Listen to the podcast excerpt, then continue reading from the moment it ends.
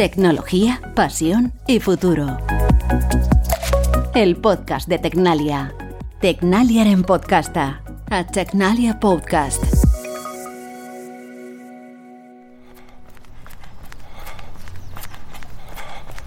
A Ekain no le gusta correr especialmente. Prefiere otros deportes. Pero cuando se viste de corto, se pone sus zapatillas y sale a la calle a dar zancadas durante un rato, su mente trabaja mejor. Muchas veces dedica esos momentos a pensar en temas relacionados con su trabajo y las ideas fluyen con más facilidad. Voy corriendo, pero voy pensando eh, en estas cosas o en diferentes cosas. Sí, la verdad es que es un buen momento para desconectar, pero también para pensar también. Sí, salir un poco del día a día. Sí, sí, sí. Ekain es ingeniero químico y es responsable de tecnologías de hidrógeno en el Centro de Investigación Aplicada y Desarrollo Tecnológico Tecnalia. Mientras avanza con la respiración entrecortada, en su cabeza se dibujan fórmulas, planos y proyectos mira alrededor y se percata de que gran parte de su trabajo se verá reflejado más tarde o más temprano en el entorno, porque su trabajo con el hidrógeno tiene un claro objetivo, conseguir un planeta más limpio. La economía que tenemos actualmente está basada en combustibles fósiles por el, problema que conlleva el uso de esos combustibles fósiles en generar gases de efecto invernadero y el eh, calentamiento global y cambio climático que, que supone, tenemos que cambiar ese modelo. El hidrógeno es parte de la solución junto con la electrificación, ¿vale? Junto con las energías renovables. La tarde empieza a caer cuando Ekain pone rumbo de nuevo a casa para acabar su sesión de carrera en su trabajo no tiene tiempo que perder. Tampoco tenemos mucho tiempo. Cada año, cada década es clave y tenemos que ir descarbonizando nuestras industrias y nuestra economía. Entonces, cuanto antes hagamos, mejor. El horizonte que tenemos es que en el 2050 las emisiones de carbón sean netas, cero.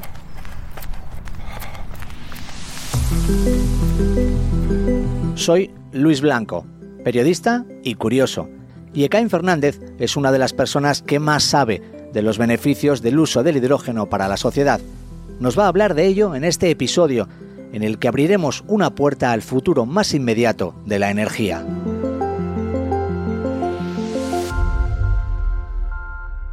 Ekain Fernández, ¿qué tal? ¿Cómo estás? Muy buenas. Muy buenas, muy bien, muchas gracias. Encantado de recibirte.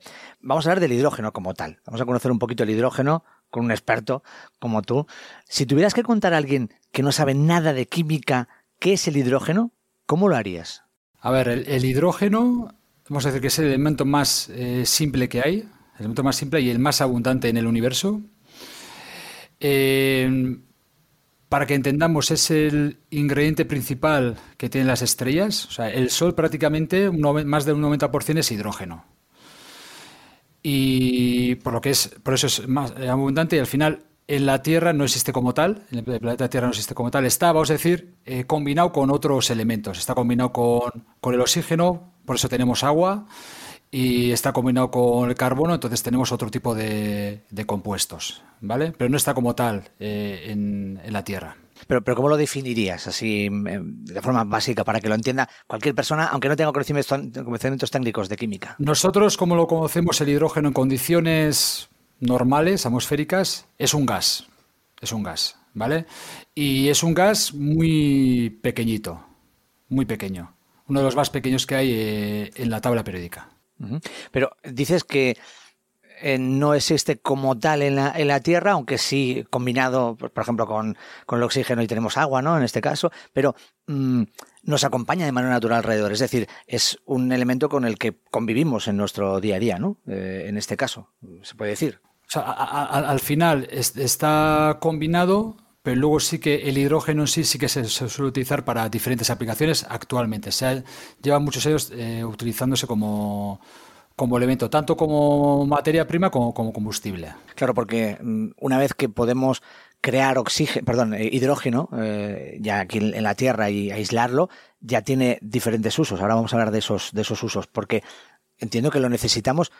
Eh, ¿Era una necesidad poder crear el oxígeno, aislarlo para lo que, para lo que se usa? No sé si me entiendes, es decir, estaba ahí, pero se han detectado ciertos usos que son beneficiosos para, para la sociedad. ¿Era necesario o, nos hemos dado cuenta después de lo importante que es?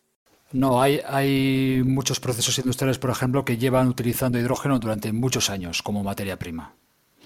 Eh, hay, eh, por ejemplo, para producir fertilizantes, que es la base de la alimentación mundial.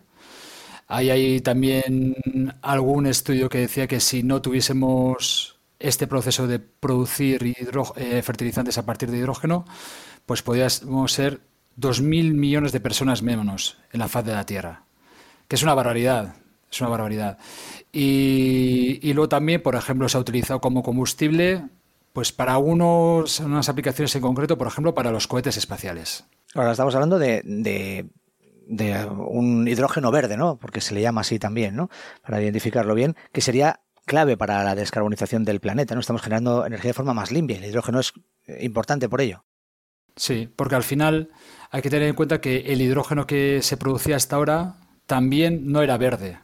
Principalmente es lo que se llama hidrógeno gris, que provenía de, combustibles fósiles, por principalmente desde el gas natural, convirtiendo el gas natural a hidrógeno. Entonces también emitíamos CO2. Y ahora lo que se quiere es producir a escala masiva hidrógeno verde y utilizar y sustituir eh, los combustibles fósiles en, en, eso, en, aquellos usos que son donde el hidrógeno eh, se vea que es clave. ¿no? De algunos usos más. Me has estado hablando de los fertilizantes, me has estado hablando de algunos procesos industriales. ¿Algún uso más que pueda resultar un poco más cotidiano, que nos suene, ¿no? A, a, suene al ciudadano de pie, a la ciudadana de pie, que podamos, eh, cuando tú nos lo describas, imaginárnoslo? Sí, por ejemplo, aparte de los procesos industriales que muchas veces no lo vemos, como dices, no, no lo, eh, no, lo visualizamos, ¿no? No, lo no vemos el petróleo, por ejemplo, no eh, en la calle, ¿no? Eh, sí que, por ejemplo, una, una, aplicación puede ser la, la movilidad, ¿vale? Eh, los vehículos, tanto vehículos ligeros como vehículos pesados, donde lo, los vehículos pesados estamos hablando de camiones, trenes, aviones, etcétera. Se prevé que el hidrógeno va a tener una, una gran importancia. Eh, luego, con el, en el caso de los vehículos ligeros, ahí pod podríamos ver eh, la compatibilidad seguramente con los eh, vehículos eléctricos eh, puros de batería. Porque, para que lo entendamos también un poco mejor, cuando hablas de la movilidad y de los vehículos, las, el hidrógeno sería el combustible que movería el vehículo o no? ¿Cómo, cómo, cómo se usa el hidrógeno para tener unos vehículos limpios que no contaminen? O sea, lo que tendríamos es produciríamos hidrógeno y luego lo llevaríamos a una estación de repostaje, lo que ahora es una gasolinera, pues lo que se llama una hidrogenera. Llevaríamos en, en ese caso nuestro vehículo, un coche, y con, una, con una manguera tenemos un surtidor donde eh, llenaríamos nuestro tanque de hidrógeno y con ese tanque de hidrógeno es el que eh, produciríamos luego, mediante una conversión, produciríamos eh, electricidad y moveríamos nuestro, nuestro vehículo. El vehículo tendría que tener baterías eléctricas, por tanto, para que se cargasen y poder funcionar. Sí, tiene, al final eh, un coche de hidrógeno, un vehículo de hidrógeno es un vehículo eléctrico, solo que la batería es más pequeña que un vehículo eléctrico de, puro de, de baterías y lo que tiene es, lleva un tanque para almacenar ese hidrógeno y eh, luego tiene también una, eh, una, pila de combustible que es la que también eh, te da la electricidad. Ese hidrógeno se convierte en electricidad con la pila de combustible. Y la batería, pues hay una gestión entre los diferentes componentes para que sea lo más eficiente posible. Háblame de algunos otros usos, Ekaim. Por ejemplo, que tengan que ver mm, con cómo calentamos nuestras viviendas. ¿Se puede ver próximamente o se puede extender eh, algún tipo de, no sé, qué eh, calefacción de hidrógeno que tenga que ver con el hidrógeno? No sé si esto es posible. Sí, hay por ejemplo, actualmente las calderas que tenemos en las casas o son de con gas natural o con eh, gasoil, ¿vale? Dependiendo del de tipo de casa. Entonces sí que el hidrógeno podría eh, sustituir eh, ese gas natural o ese gasoil. Y ya hay, por ejemplo, en países como en el Reino Unido que están haciendo ensayos para meter, eh, distribuir ese hidrógeno a las casas y luego utilizar calderas que estén preparadas para trabajar con hidrógeno. Estamos trabajando ya con hidrógeno y de hecho en Tecnalia lo estáis haciendo en el día a día, pero estás hablando en, en, futuro, entiendo que en un futuro próximo, ¿no? ¿Cómo está eh, ahora mismo? Porque el desarrollo entiendo que será en breve muchísimo mayor, ¿no? y todos estos procesos que se están iniciando se materializarán y tendremos el hidrógeno pues de forma casi masiva en unos pocos años, ¿no? Eso es, a ver, al final lo que no, por ejemplo, que la Comisión Europea y las diferentes eh, naciones, etcétera, eh, han marcado unos objetivos para la descarbonización, ¿vale? De, la economía, de los procesos industriales. Y una parte de, la solución se prevé que es hidrógeno. Entonces hay como una hoja de ruta para poder eh, ir aumentando la presencia de hidrógeno en los diferentes casos de uso. Y por un lado está la parte de escalar, escalado de, esas tecnologías, producir masivamente hidrógeno y por otro lado también está el desarrollo de nuevas tecnologías para que el coste de, por ejemplo, producción de ese hidrógeno vaya reduciéndose en el futuro con estas nuevas tecnologías. Entonces, vamos a decir que se está trabajando en ambas en paralelo. Estamos viviendo en los últimos tiempos pues una situación delicada desde el punto de vista de, la energía ¿no? y del suministro energético para eh, muchos países. ¿El hidrógeno podría ser también una de las soluciones? Sí, totalmente. Al final, el, hidrógeno acoplado con las energías renovables, por ejemplo, con electricidad proveniente de la energía renovable, que es uno de los procesos eh, que se está eh, apoyando para, escalar masivamente, eh, sí que eso te puede dar, esas energías renovables junto con el hidrógeno, te puede dar independencia energética, no depender del gas, del petróleo, de otros países. En este caso estamos hablando del caso de, del gas de, Rusia, ¿vale? Eh, pero también puede ser el gas que nos viene del norte de África o incluso eh, de, otros países, ¿no? Entonces, el objetivo sería que el país sea independiente energéticamente, que nosotros tengamos nuestros molinos eólicos, nuestras plantas eh, de energía solar fotovoltaica, etcétera, y produzcamos nuestra propia energía. Y ahí, en parte, sería también para producir ese hidrógeno para los eh, usos eh, que estábamos comentando anteriormente. Es evidente que a Ekain le apasiona lo que hace y se nota cuando lo cuenta. Pero aunque su trabajo ocupa buena parte de su tiempo, los momentos alejados de la oficina y las reuniones sirven para forjar aún más su carácter de investigador incansable. Además de correr, Ekain se relaja y mantiene la forma con otros deportes. Siempre he practicado eh, el fútbol, eh, luego también pues temas de frontón, algo de baloncesto.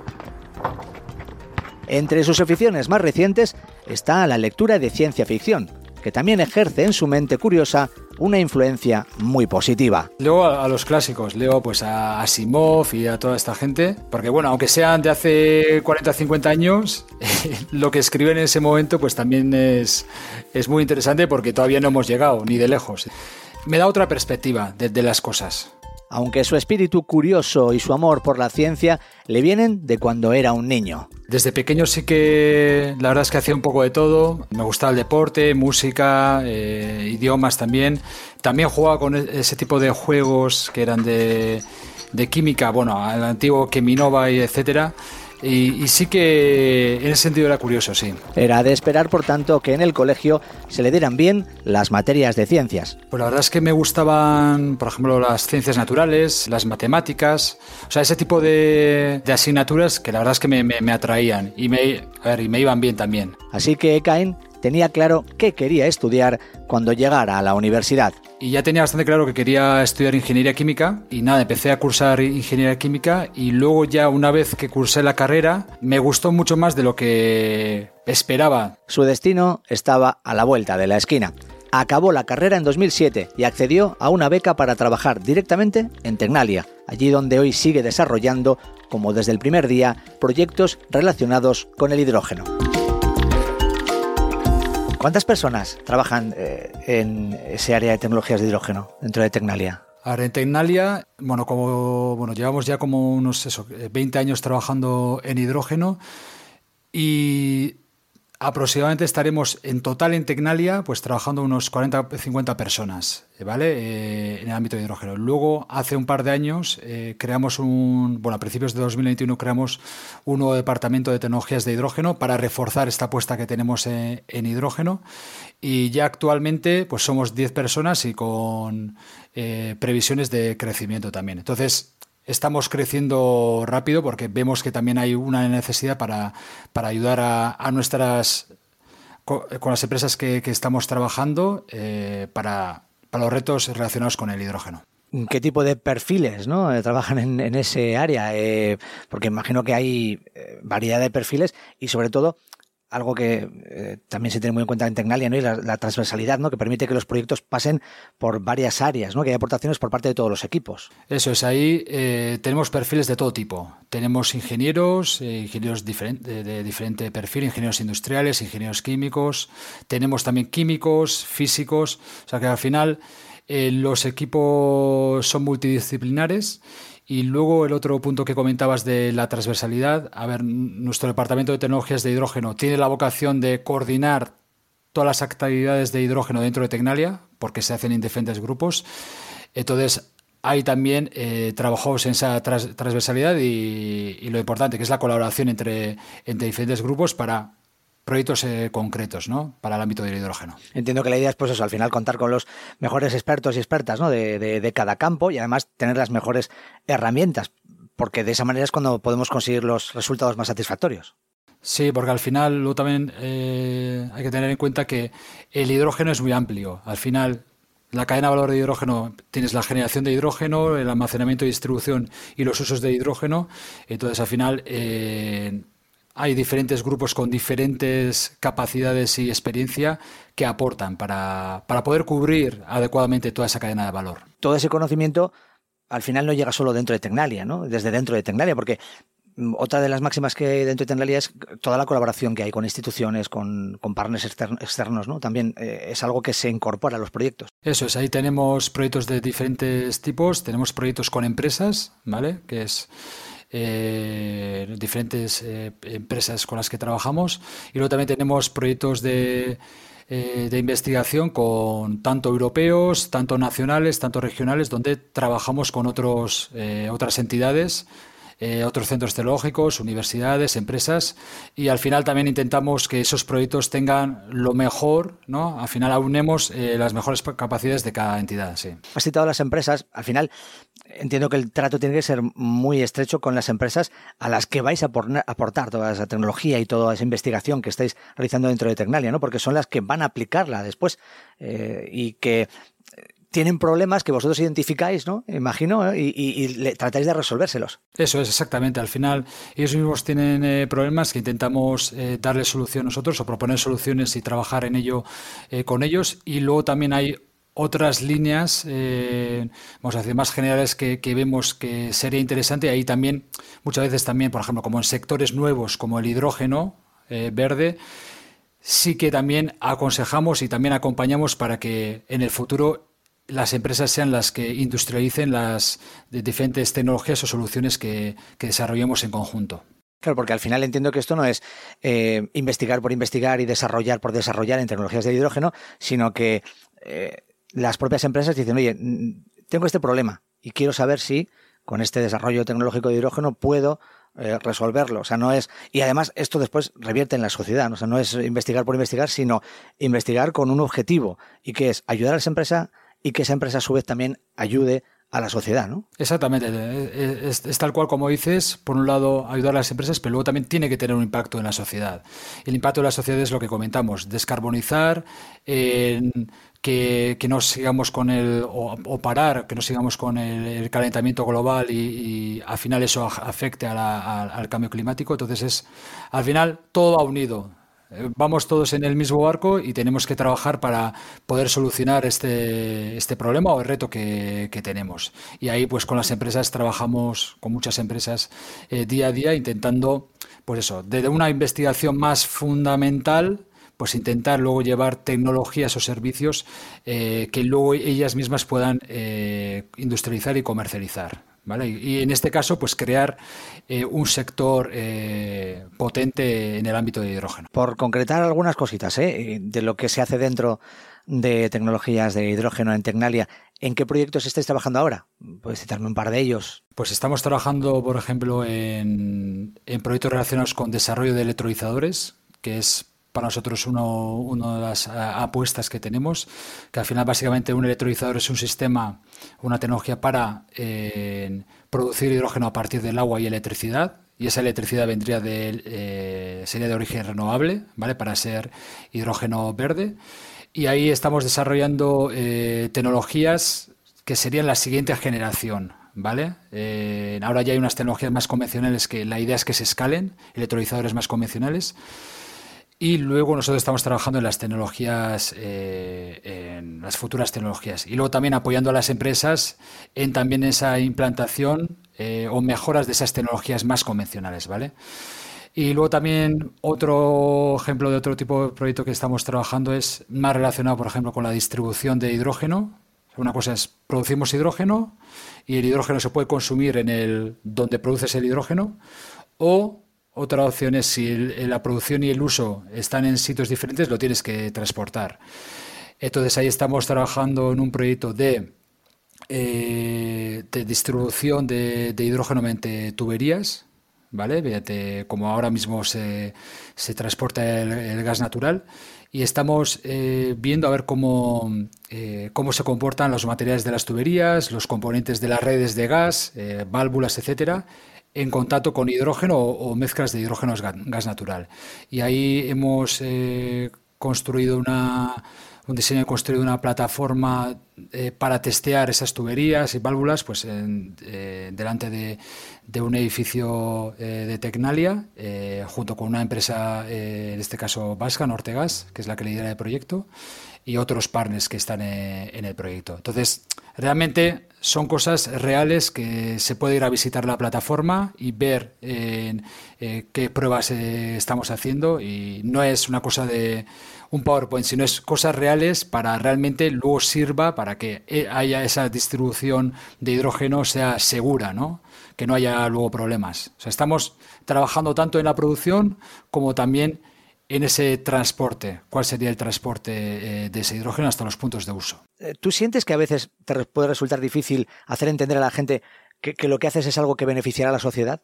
No sé si, por ejemplo, cuando estás con amigos, conocidos, o te presentan a alguien a través de un familiar y te preguntan qué es lo que haces, eh, ¿te resulta difícil eh, hacerles entender que, oye, que lo que estás haciendo, a pesar de que sea muy raro o, muy técnico, al final va a tener ese reflejo en lo que esa persona que ahora mismo está hablando contigo hace en el día a día? Sí, es, es complicado transmitirla, y depende de la temática, ¿no? Pero es complicado transmitir lo que eh, bien y que entienda la gente bien lo que, lo que haces cuando estás trabajando e, en, investigación y más teniendo en cuenta en temas eh, en concreto. Ahora en el caso del hidrógeno sí que es más sencillo porque la gente también está recibiendo muchas noticias sobre el hidrógeno y está entendiendo cuál es el uso de hidrógeno, en qué beneficios puede tener. Pero hay otras temáticas que es más complicado que, te entienda. Entonces, también nosotros los investigadores también tenemos esa labor de poder dar visibilidad a lo que hacemos y poder eh, ayudar para que la gente entienda, ¿no? La gente que entienda eh, qué es lo que hacemos y para qué sirve. Yo creo que eso es clave, porque hay que concienciar de que necesitamos eh, investigar en estos temas para tener un futuro mejor. Y lo último, ¿tú piensas cuando estás en el despacho, en una reunión con tu equipo, en la sociedad y en cómo lo que estás haciendo ahí en el laboratorio o lo que estáis investigando al final va a trasladarse a la sociedad y va a hacer que pues que tengamos un planeta un poco más limpio, que vivamos un poco mejor. Es una de tus motivaciones cuando estás en el día a día en el trabajo, cuando te levantas por la mañana y dices, uff, a sonar el despertador, me quedaría en la cama dos horas más. ¿Es, ¿Es, algo que te motiva a salir de la cama, por ejemplo? Sí, por supuesto. Al final, a ver, ese es el objetivo final eh, que tenemos y al final, vamos a decir, es eh, nuestra misión, ¿no? Eh, realmente. Y aún a veces es verdad que en el día a día te, te come y te olvidas, pero luego cuando paras en un momento dices, ¿para qué estoy haciendo esto? Entonces al final vuelves y dices, estoy haciendo para ayudar a la sociedad, ayudar a la sociedad, a nosotros mismos, que la sociedad parece ser que es un ente, pero es ayudar a, a nosotros mismos para que podamos vivir, eh, en este caso en el planeta Tierra, eh, de una forma eh, adecuada Oye, Kain, ha sido un placer charlar contigo, conocer un poquito más del hidrógeno y que le hayas explicado también. Eh, espero que vaya todo bien y que eh, todo lo que realicéis en Tecnalia al final pues tenga los resultados eh, esperados y que nosotros lo veamos. Muchísimas gracias, Luis. Ha sido un placer charlar contigo. ¿Vale? Muchas gracias. Y antes de acabar, un último mensaje para nuestra audiencia. Si queréis conocer más sobre las últimas innovaciones de Tecnalia, podéis hacerlo en tecnalia.com. Y recordad que el próximo episodio de este podcast estará disponible dentro de dos semanas. Os esperamos.